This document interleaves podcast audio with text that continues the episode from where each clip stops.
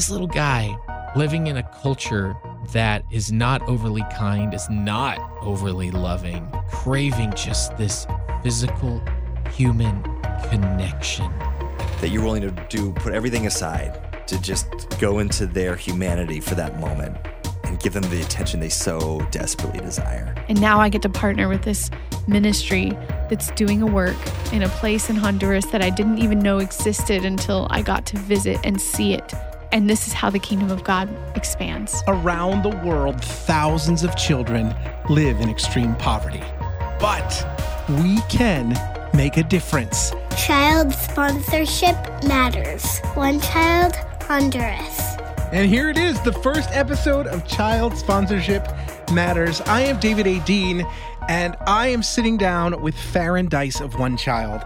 And boy, we had so much fun. And we got to see God move in amazing ways in Tegucigalpa, Honduras.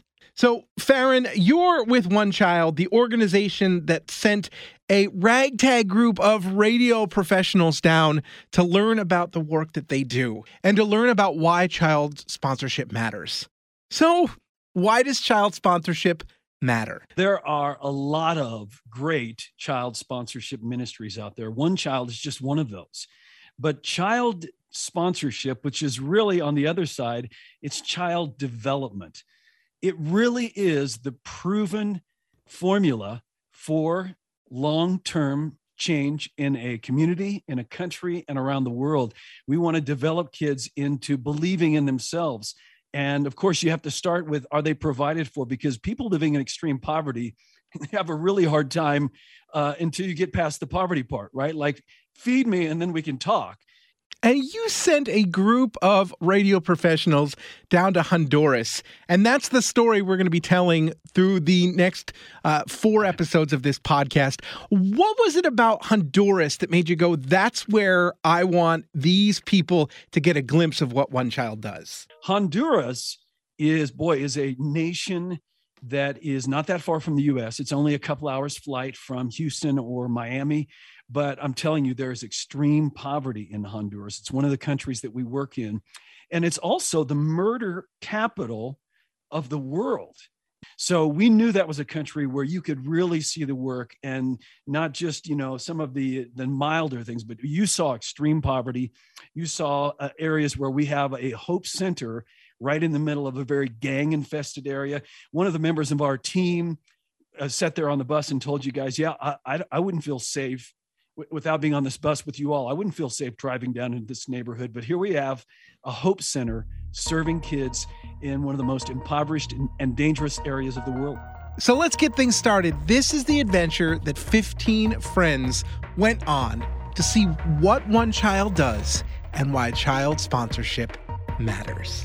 Flying into Tegucigalpa, Honduras is not for the faint of heart.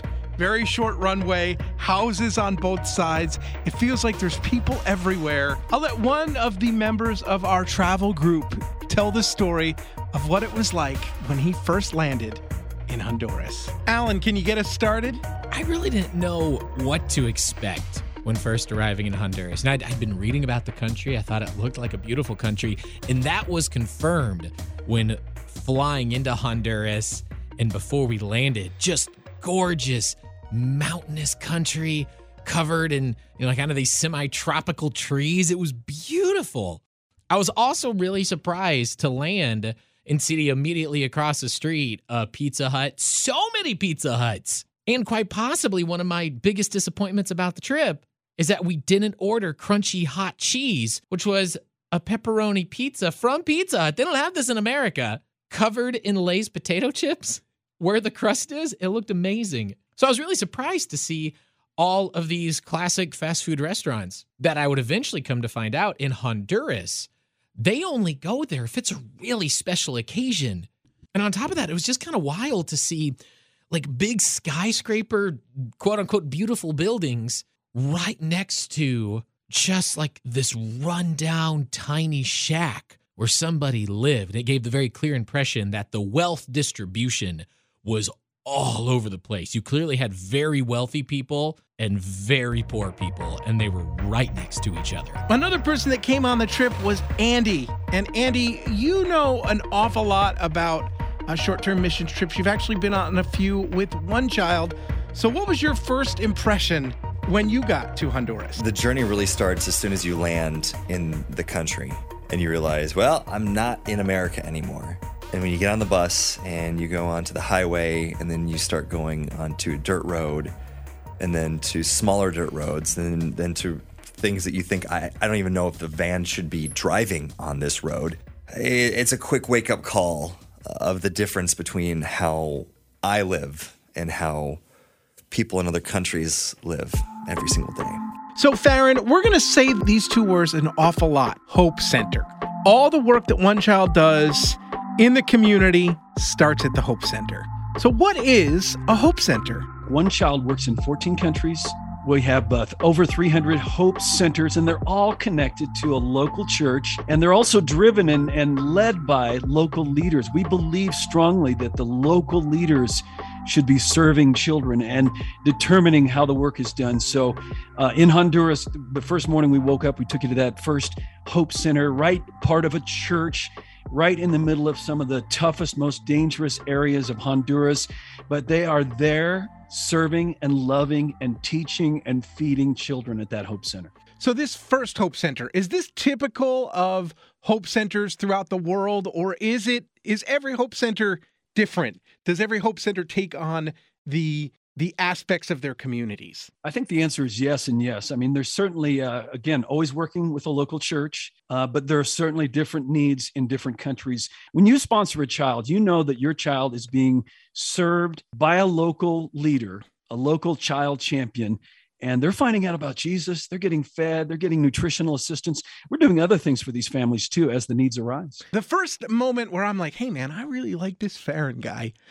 We were in one of the classrooms, and you looked at this sign that was up on the wall, and you looked at one of the translators and said, hey, can you read that for me? I love this idea that this is on the wall in a Hope Center in one of the most impoverished areas in the world, and children are hearing this message.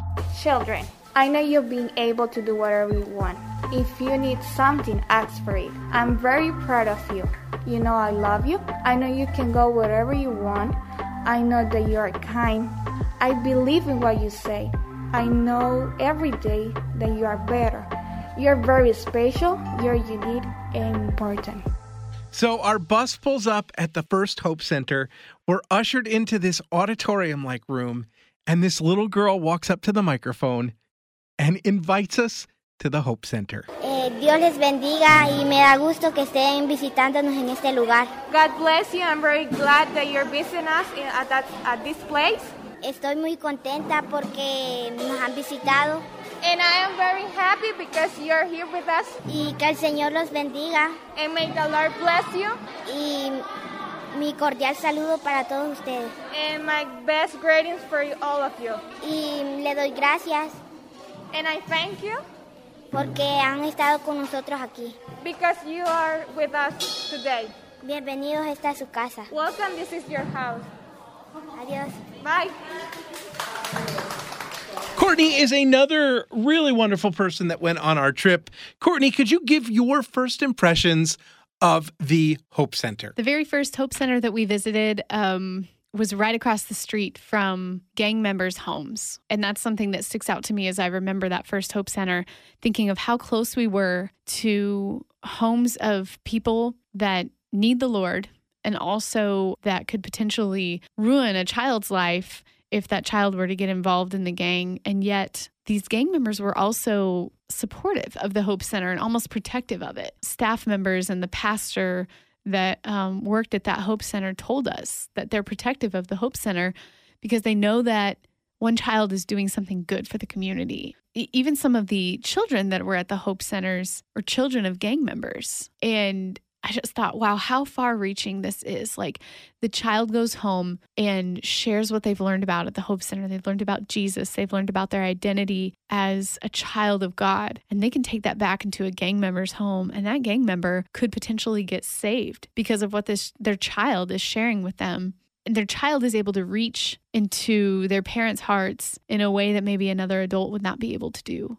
So they bring us into this big old church sanctuary, and they do a little performance for us and share about them, and then we are supposed to share about us. And I just have this humbling feeling of these kids have no idea who I am. I mean, honestly, I don't think I'd remember some random people showing up when I was a kid at my school or something like that much later than that day. So I'm just trying to think of, what do I say to them that is going to impact them, or just to let them know that I'm just so honored to be there. So they get to me and I say, hello, my name's Andy and I love to play sports and I can't wait to play soccer with you later. And I've got some soccer balls to share. And so they all cheered after I mentioned, yeah, I can't wait to play soccer with you, not thinking much more of it. And it was going to happen. But then, we started having, it's 1, 2, 3 hours go by. Lunch is served. We're handing out toys to the kids that are leaving the care centers, and some new ones are coming in. And finally, one of the interpreters comes up to me. He goes, Andy, there is a group of people that are waiting for you to play soccer with them. You better play soccer with them. They had remembered that I had mentioned something about it. And I thought, okay, this is great. So we go out to the field, which is just, it's a patch of dirt. And that's generous, I think, to say that, because really it was rocky soil. So it was a bunch of rocks. And not only were there all these kids there around the field waiting, but I guess a local team of kids that play together, organized soccer, they came with their jerseys ready to take on the Americans. And now I'm thinking, do they think that we're some sort of a soccer team and we're going to give them a competition? We're going to actually give them some real competition, because I've never really played soccer. I had brought a bunch of soccer balls for them. And so I thought, this might not end well for us. And even the more interesting thing I thought was they were not only waiting for us to play them, but they were also waiting for us to supply the soccer ball. They didn't have a soccer ball. I asked Eva, who was one of our interpreters and works with this Hope Center, and I said, don't you guys have a soccer ball here? You have the field. And she said, no, if we do have one, it's usually pretty tore up. So I was honored to be able to have these soccer balls that people donated at my station to give. So we start playing, and very quickly, I think these kids realized that we were no match for them. The only thing we had on them was height, pretty much. But as we're playing, I realized that I'm a little more vocal than other people, and I'm ultra competitive even when I'm not good at things. So I was getting really into it. And so I don't know if it was something that I said or they said. It was probably me. But somehow the legend of El Toro began. It's one of the few words I know in Spanish. I don't know how I remembered that meant the bull. But I thought, how great would that be that I'm El Toro? And so I don't think I ever actually scored a goal, but every time I came close, or I would shoot on goal and miss, and it went out of bounds, I would go, El Toro! But I would put horns on my head, and I'd run around like I was a bull, like I was sticking my head down and charging. And they laughed. I'm pretty sure at me, not with me, and I'm okay with that. I know with my kids that it doesn't matter what you do with them. As long as you're spending time with them, you're showing them that you care, that they mean so much to you, that you're willing to put everything aside to just go into their humanity for that moment and give them the attention they so desperately desire. So that's my hope for that one, that those kids, that they felt that for that moment, that these crazy Americans came to their country just to show them love and to let them know that God loves them through the universal language of soccer, or I guess as they would say, football. Everyone had rushed out onto the field to play soccer, but of course you could only have a few players, and everyone had gotten there before me. So I'll admit, I was a little mad. I was a little bummed. I was like, man, I was kind of grumpy. I wanted to play soccer. Fine.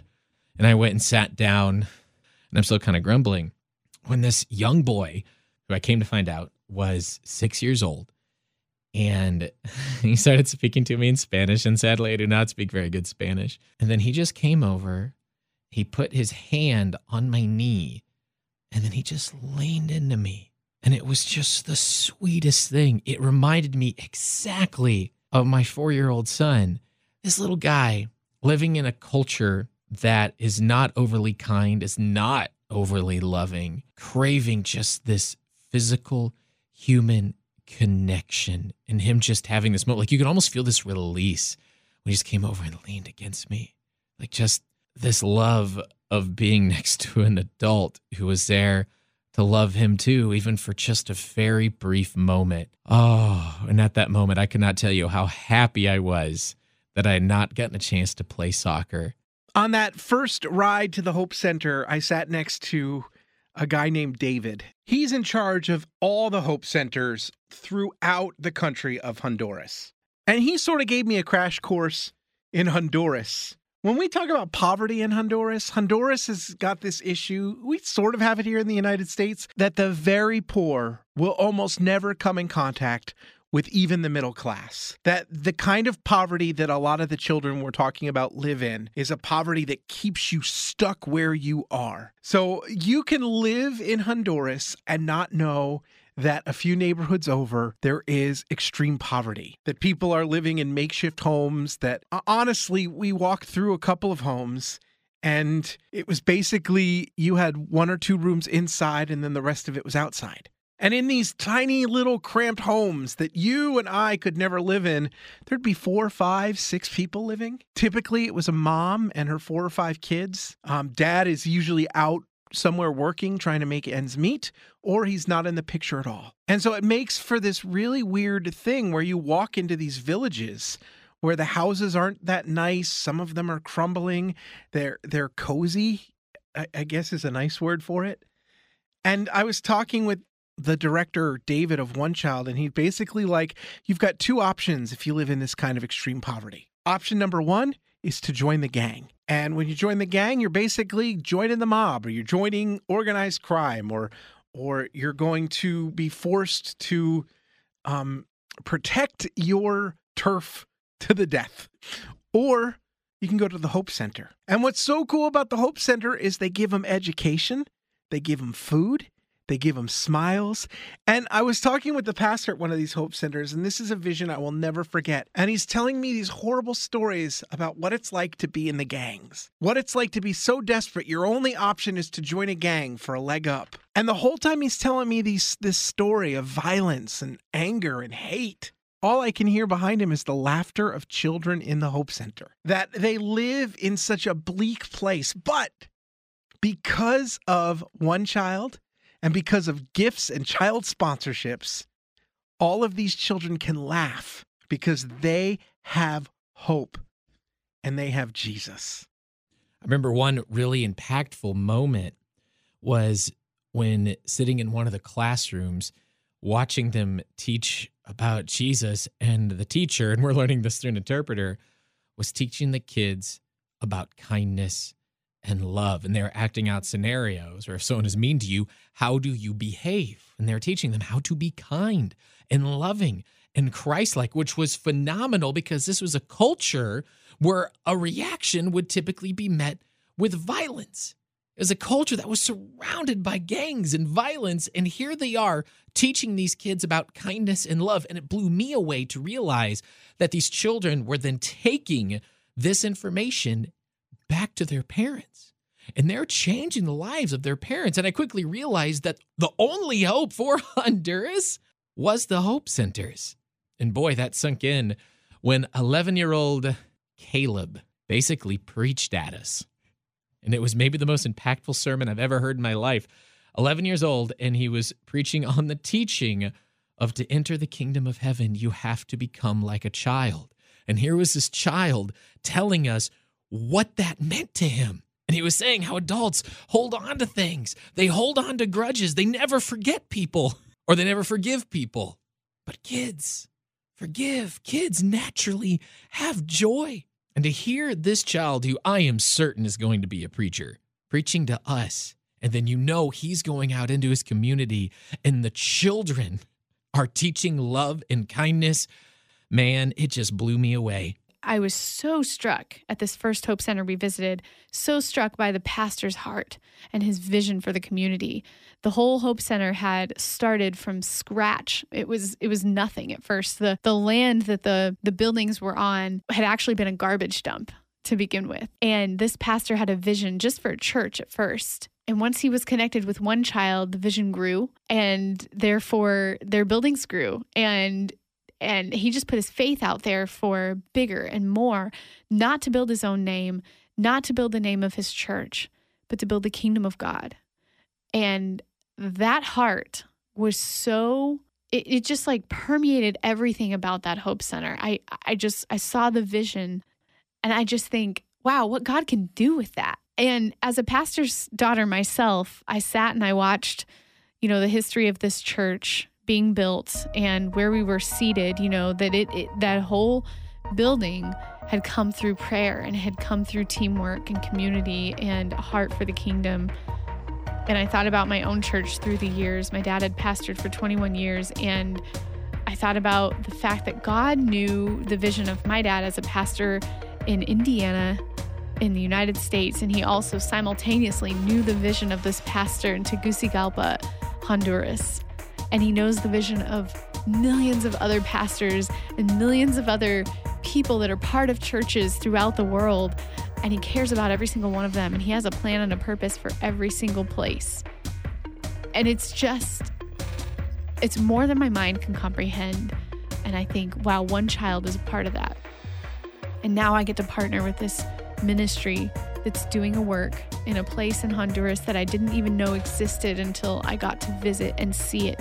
And this is how the kingdom of God expands. Thank you so much for that, Courtney. That's right. You, the local church in Honduras and around the world, working together will help take children out of extreme poverty. That's why child sponsorship matters. So Farron, somebody's listened to this first episode and wants to, and has already got the vision.